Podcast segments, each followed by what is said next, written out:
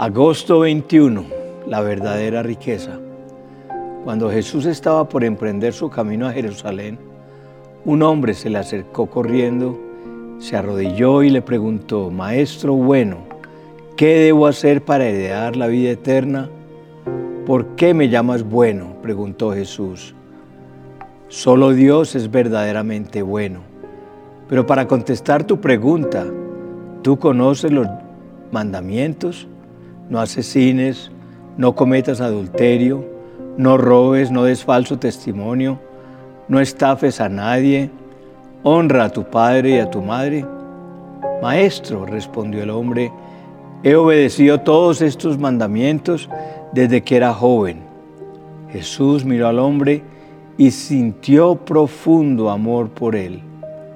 Hay una cosa que todavía no has hecho, le dijo Anda y vende todas tus posesiones y entrega el dinero a los pobres, y tendrás tesoro en el cielo. Después, ven y sígueme. Al oír esto, el hombre puso cara larga y se fue triste porque tenía muchas posesiones. Jesús, Jesús miró a su alrededor y dijo a sus discípulos, qué difícil es para los ricos entrar en el reino de Dios. Los discípulos quedaron asombrados de sus palabras, pero Jesús volvió a decir, queridos hijos, es muy difícil entrar en el reino de Dios. De hecho, es más fácil que un camello pase por el ojo de una aguja que un rico entre en el reino de Dios. Los discípulos quedaron atónitos. Entonces, ¿quién podrá ser salvo? preguntaron. Jesús los fijó fijamente y dijo, humanamente hablando, es imposible, pero no para Dios. Con Dios todo es posible. Entonces Pedro comenzó a hablar. Nosotros hemos dejado todo para seguirte, dijo. Así es, respondió Jesús, y les aseguro que todo el que haya dejado casa, o hermanos, o hermanas, o madre, o padre, o hijos, o bienes por mi causa y por la buena noticia, recibirá ahora a cambio cien veces más el número de casas, hermanos, hermanas, padres, hijos y bienes junto con persecución. Y en el mundo que vendrá, esa persona tendrá la vida eterna. Encontramos en Marcos 10, 17 al 30. Serías muy necio si te consideras seguro o confiado solo porque tienes dinero. Les presento al joven rico quien pensó que podía pagar por su salvación o que era por sus buenas obras que podría ir al cielo.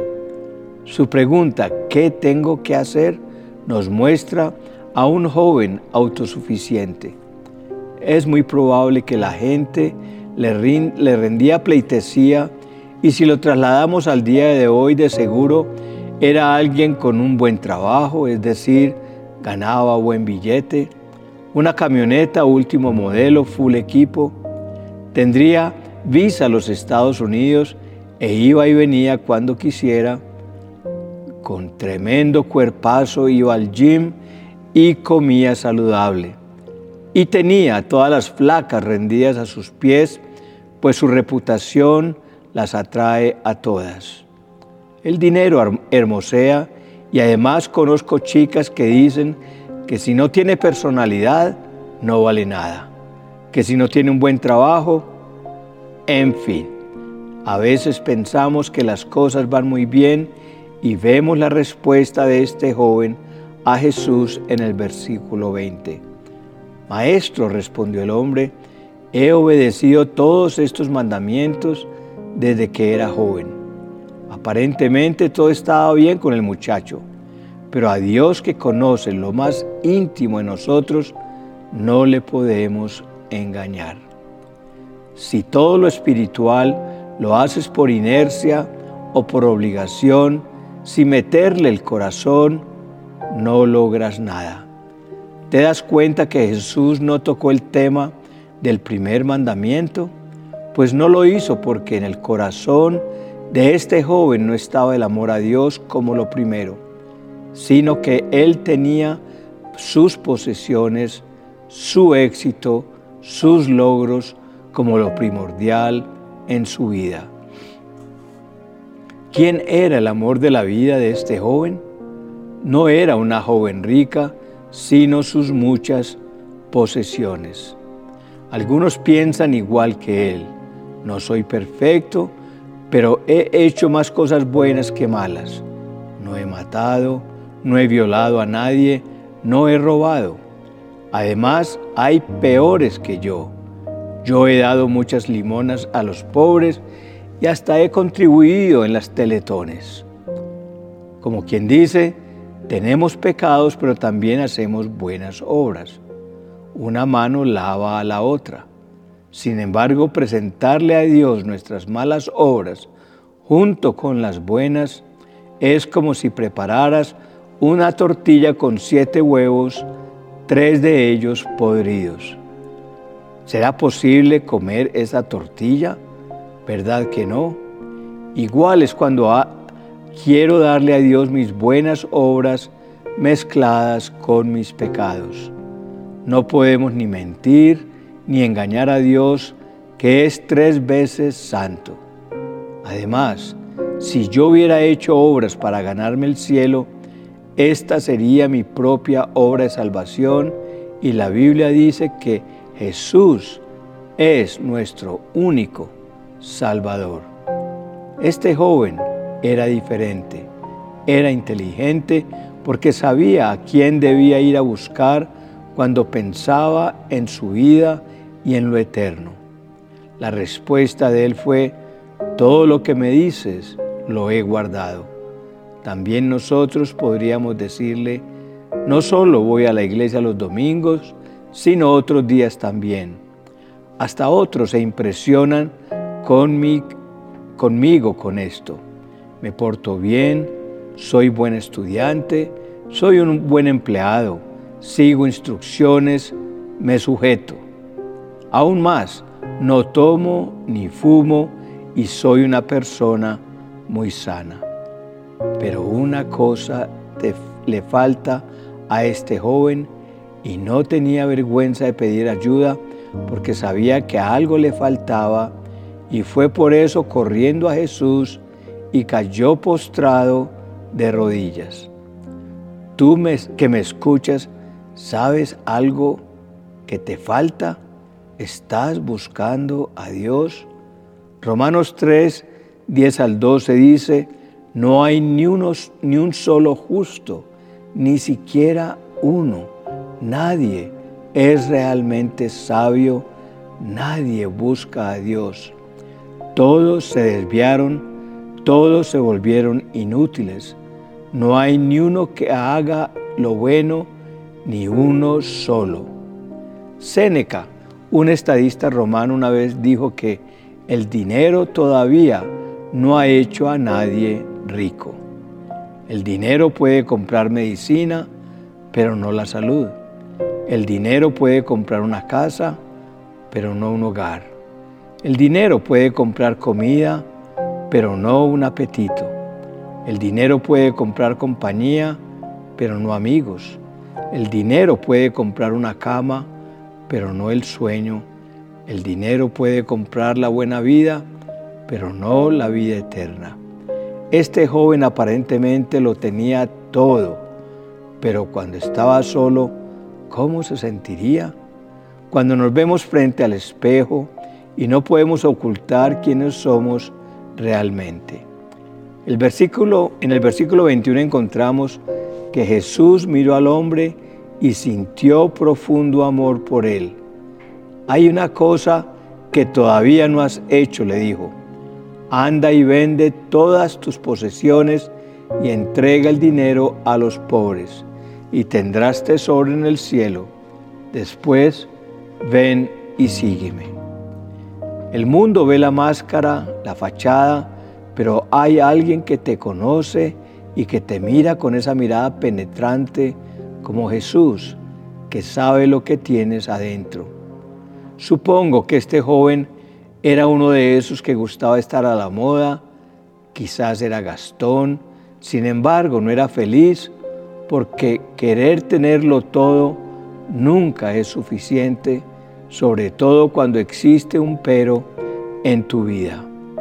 Cuando tenemos peros en la vida, debes prepararte para que te bajen de la nube. ¿Qué es aquello que no puedes dejar? ¿Cuál es tu pero? Eso quizás te separa de Dios. ¿De qué le sirve a este joven su profesión, sus muchas cuentas en el banco y tener buena pinta? Ninguna de esas cosas logran cambiar tu realidad. Nada de lo material te va a contribuir a que llenes tu vacío espiritual. Lucas 9:25 dice, ¿y qué beneficio obtienes si ganas el mundo entero, pero te pierdes o destruyes a ti mismo? Proverbios 1:19 dice, así terminan todos los que codician el dinero. Esa codicia les roba la vida. El Dios que le conocía había empezado a desconectar lo que era su seguridad, lo que hacía que él se sintiera bien consigo mismo y cuando tu falta, tu falsa seguridad falla, te das cuenta que puedes tener títulos, pero no saber nada. Ser muy inteligente, pero hay problemas que nunca podrías resolver. Todo, iba bien y de repente te enfermas. Todo estaba resuelto en tu vida y un ser querido fallece de repente. Te botan del trabajo sin previo aviso. El negocio que siempre hacías y funcionaba bien ya no. Te esfuerzas por algo y no da el resultado que esperabas y ya no puedes más. Solo te das cuenta que no es por tu capacidad ni por las cosas que has logrado. Es Dios quien te desconecta de tu aparente seguridad. ¿Qué es lo que cuenta realmente para Dios? No lo que tenemos en el bolsillo, sino lo que tenemos en el corazón, lo que ponemos en primer lugar. Dios nos mira diferente, Él lo hace desde adentro hacia afuera, pero nosotros a la inversa. Pero es que hay gente que no puede entender las cosas espirituales. Lo que cuenta en esta vida es lo que hicimos por otros. Eso es lo que perdura. Mi iPad no me lo puedo llevar al cielo y tampoco pensemos que al rico se lo comen gusanos de primera clase. No, todos vamos al mismo hueco. Polvo eres y en polvo te convertirás. Los ataúdes en Miami no los venden con vista al mar. Muchas veces Dios nos sacará de nuestra oficina que tiene aire acondicionado, de nuestra comodidad y de nuestra almohada ergonómica para que no se nos olvide de dónde nos sacó. Dios nos separa, no separa a la gente como en los aviones. Él no hace acepción de personas. Puedes tener todo en la vida, pero siempre necesitarás a Dios. Si no tienes a Dios, aún con todo lo que tienes, te puedes ir al infierno. Puedes vivir una vida casi perfecta, pero sin Dios, eso no es vida. Muchas veces Jesús te quebranta para demostrarte que hay, hay mucho más detrás de tu riqueza y de lo que puedes haber obtenido. Hay más detrás de tu seguridad. Jesús dijo que angosto es el camino que nos lleva a la salvación y ancho el que nos lleva a la perdición. Qué pesar saber que este joven rico se fue triste porque quería tener la vida a su manera. Con Dios es posible que te acerques y le permitas que borre tu pasado tus reacciones y te arrepientas de todo lo que pusiste como primer lugar en tu vida. Sea cual sea tu posesión, deja lo malo e incorrecto y cambia de dirección y de camino hacia una nueva vida que hoy te muestra Jesús.